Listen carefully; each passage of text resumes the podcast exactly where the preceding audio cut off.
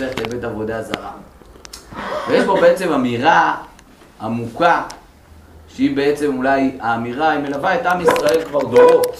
אנחנו צריכים לברר אותה, כולל שאלה אולי מאוד מעניינת שאני אה, עוד יעסוק בה בהמשך, שהיא שאלה גדולה שנידונה בראשונים ובאחרונים, כן? והיא ככה לא כל כך מוכרת, למרות שהנושא הכללי שלה מוכר מאוד, היא פחות מוכרת אני חושב, אבל היא מתחברת בסופו של דבר לאותו אה, דיון.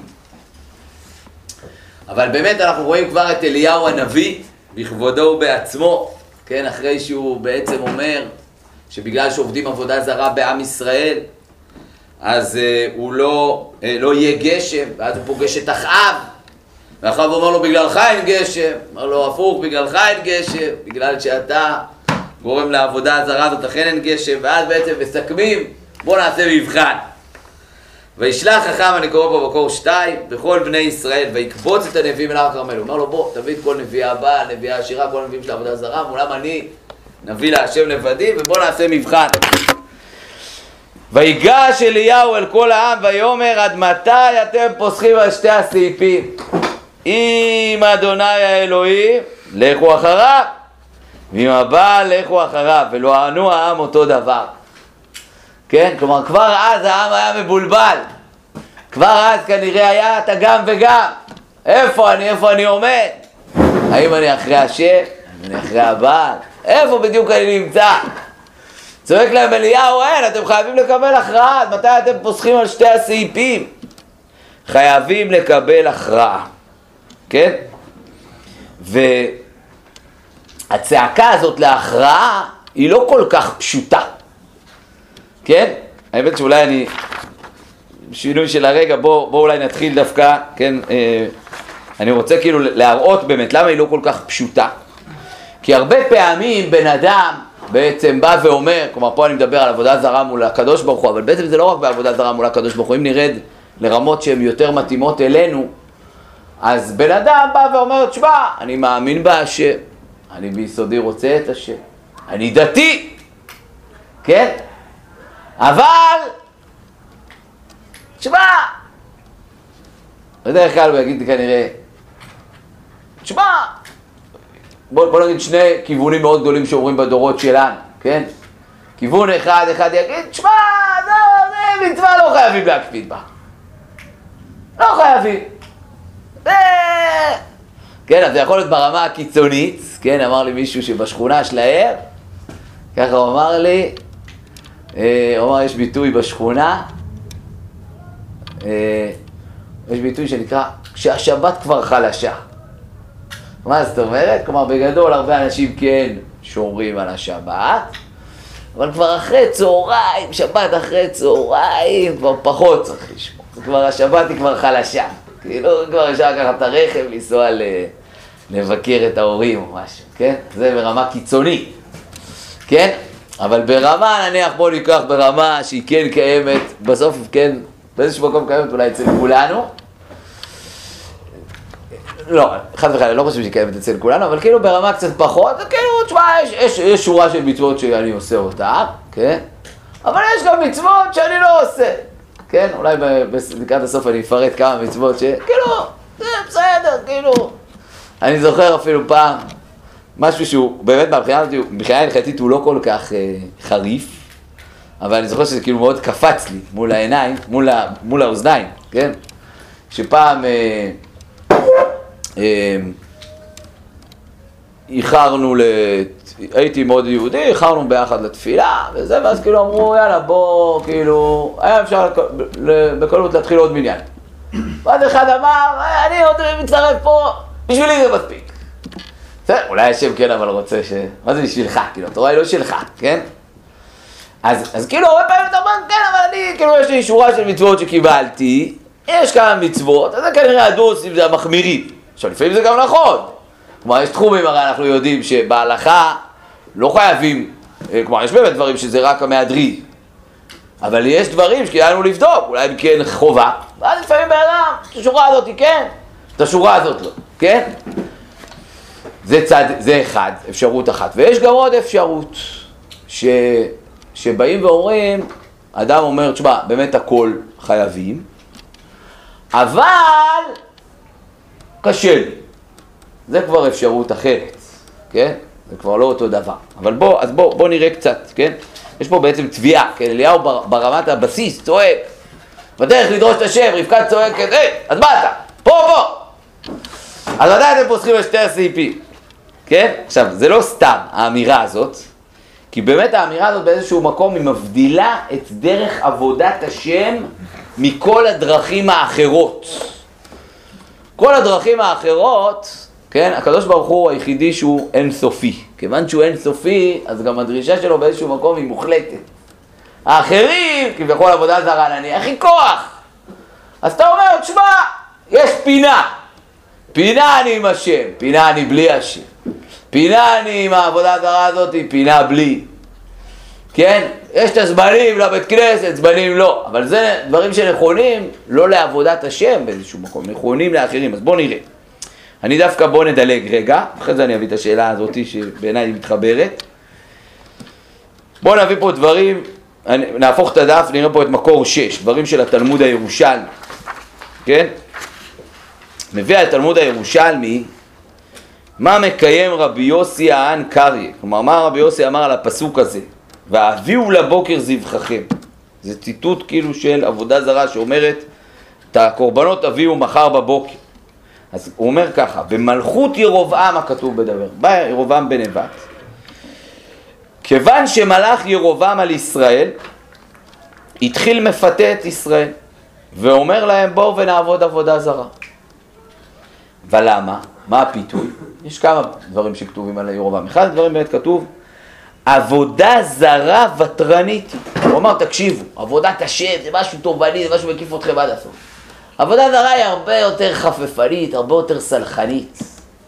או בלשון ימינו הרבה פעמים שואלים, למה דתיים כאלה קרעים, לא מוכן לוותר על כלום. עבודה, או כאילו דרכים אחרות, יותר סבלניות. כן, הן יותר סבלניות, כי באמת הן לא באות בשם השם שהוא מוחלט, כן? אמ, עדה דכתיב, זה מה שכתוב, נעלה ביהודה, כתוב אחרי זה שבעצם מלכות ישראל כאילו אומרת מול מלכות יהודה, מלכות יהודה עובדת את השם, מלכות ישראל היא עובדת את העבודות הזרות. אומרים נעלה ביהודה ונקיצנה ונבקיענה אלינו נכבוש את מלכות יהודה ונמליך מלך בתוכה. את מי נבליך? את בן תבעל. מי זה הבן תבעל הזה? אמר רבי אבא חיזרנו בכל המקרא ולא מצינו מקום ששמו תבעל. דרשה של הגמרא, כאילו הוא בן של אדם תבעל, אלא בן של מקום תבעל. מה זה תבעל? אלא שעושה טובה עם עובדיו. כלומר אמרו יאללה בואו נמליך את בן תבעל, יאללה ניתן לזה, יאללה חיים חפפנים, טובים, עזוב, לא צריך כל כך להתאמץ. זה לא מקיף את כל החיים. כן? זה בעצם האמירה של אוכלוסייה ישראל, זה האמירה של ירובעם. התורה אמרה, כן, למשל, מביאים פה ככה, נכון? התורה אומרת, הוא בכור אותו מכל שבטי ישראל לי לכהן. כלומר, לא כל אחד יכול להיות כהן. רק מישהו שהוא משבט לוי, מזרע אהרון הכהן, צריך להיות נבחר. עבודה זרה אומרת, ואז כהנים מקצות העם, כל אחד יכול.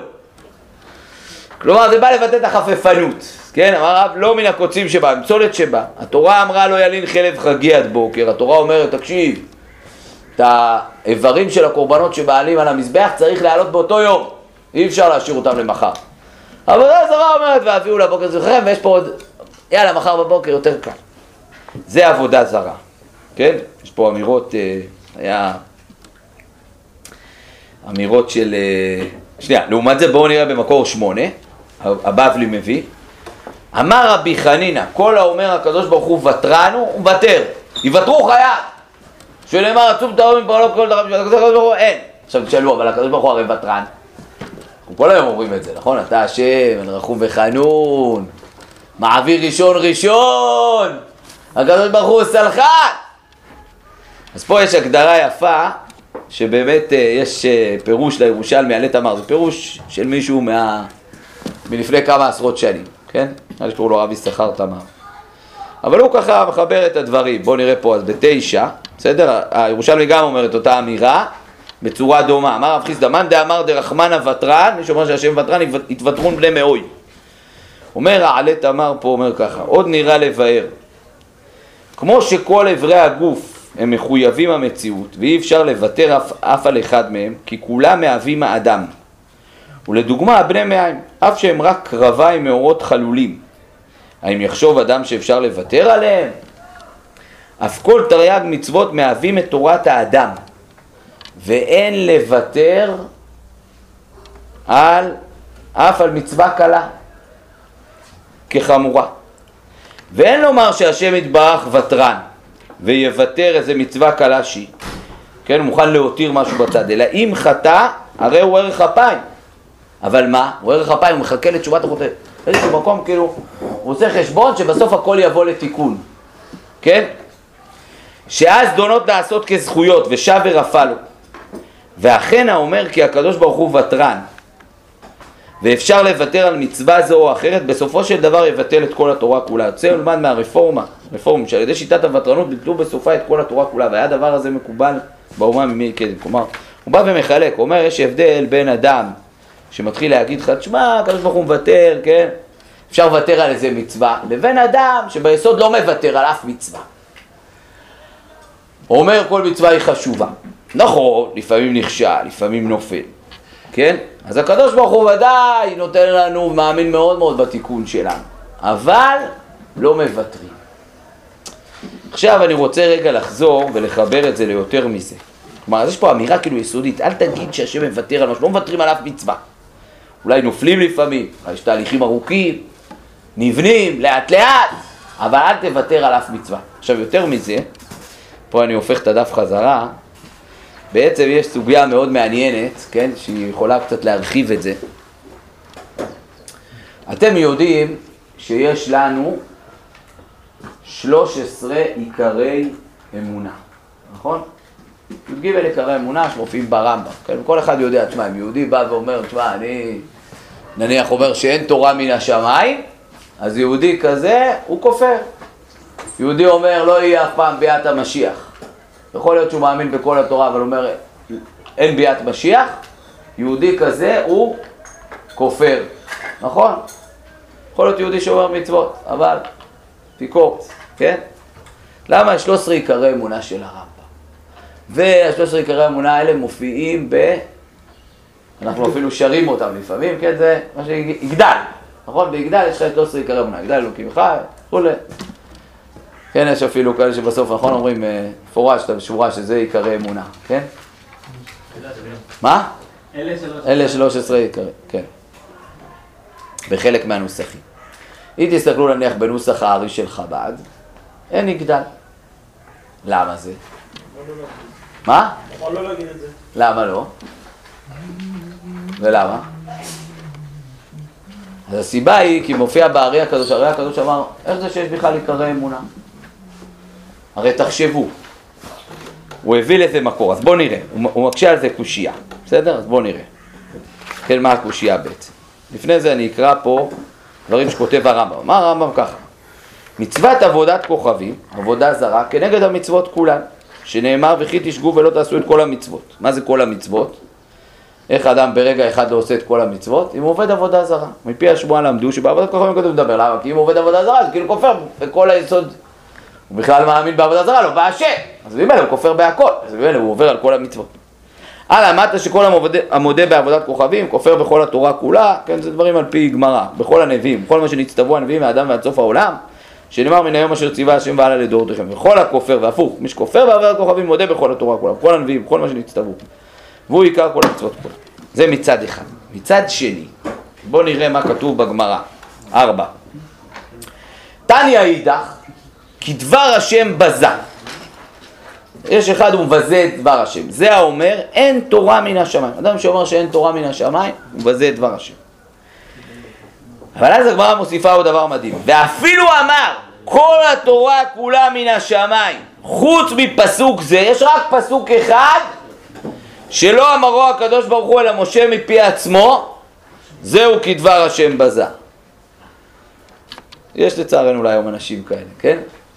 שאומרים לך כל התורה היא מהשם, אבל יש פה כמה דברים שזה האנשים אמרו.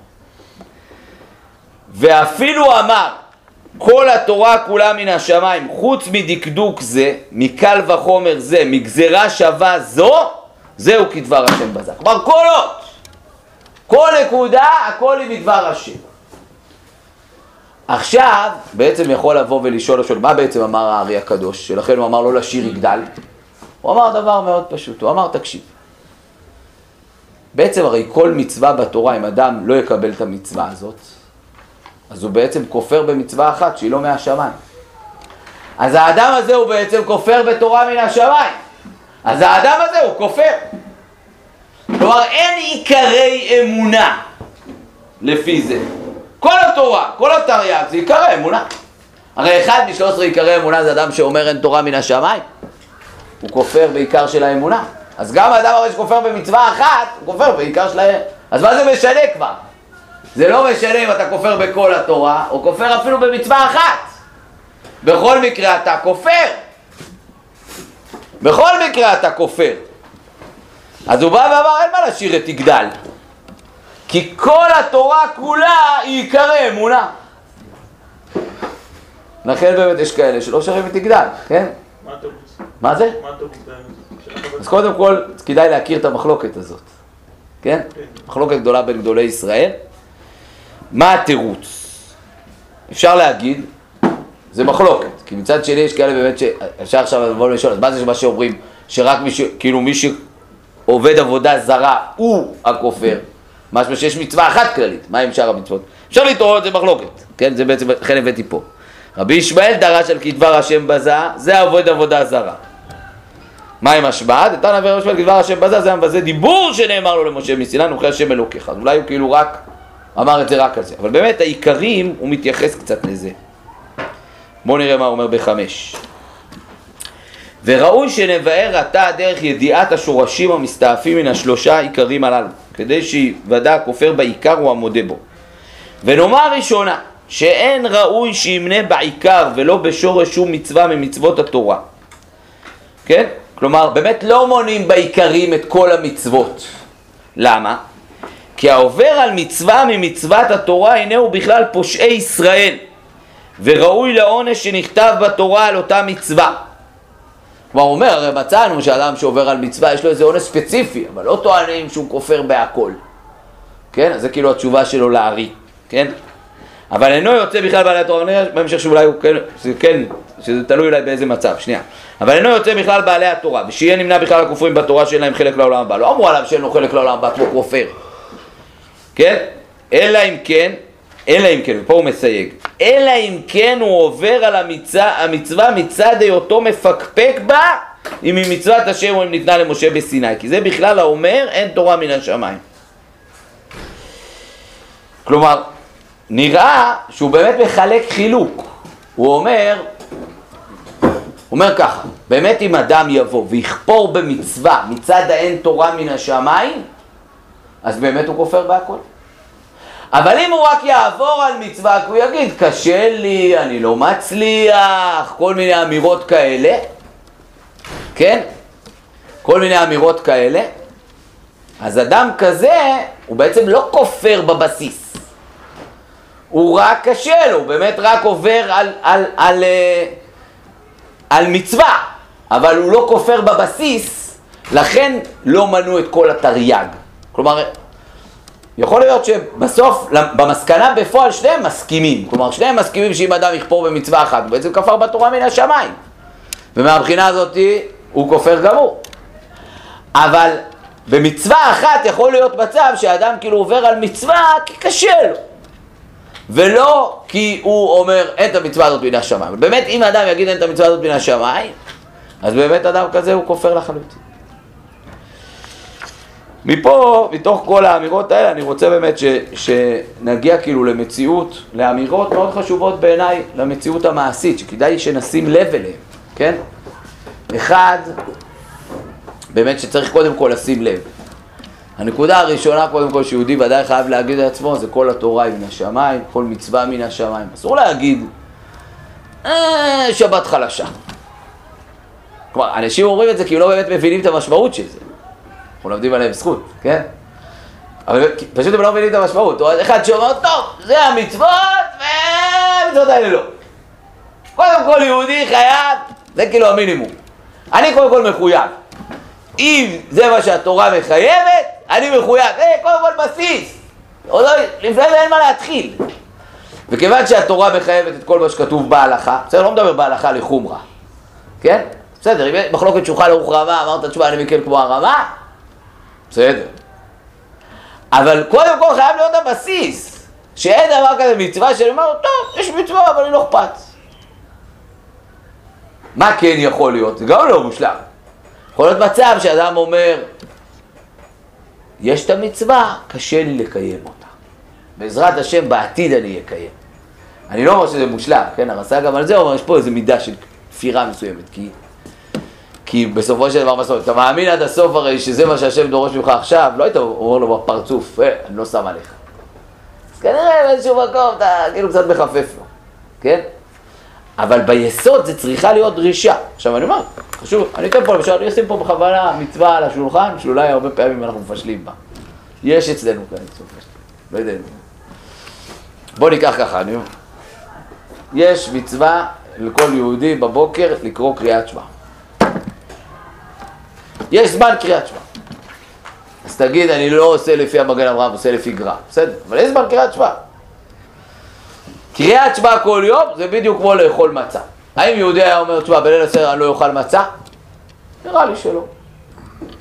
וקריאת שמע מה? כדאי שתשים לב לזה. שאנחנו, אה, אני קם מאוחר, אני לא קורא קריאת שמע בזמן. מה זה? קודם כל אתה צריך להגיד מחויב. אז יכול להיות שאתה אומר לעצמך, טוב, אני, קשה לי. אז זה גם, אז בוא תחשוב איך אתה מגיע, איך, נחשוב איך אנחנו מגיעים למצב שאנחנו עושים את זה. עזוב, זה מצווה, זה הלכה, זה חובה. זה בעצם הצעקה קצת של אליהו, עד מתי אתם פוסחים על שתי הסעיפים, זה שהקדוש ברוך הוא מעריך אפיים ומוכן לתהליך חינוכי נכון, אבל ביסוד אנחנו חייבים לחתור למקום הבסיסי שלא לפסוח על שתי הסעיפים, להיות מחויבים עד הסוף לעולמה של תורה, ולראות הקדוש ברוך הוא תמיד מול העיניים, ולהיות מחויבים עד הסוף לכל התרי"ג וברוך. חזק וברוך.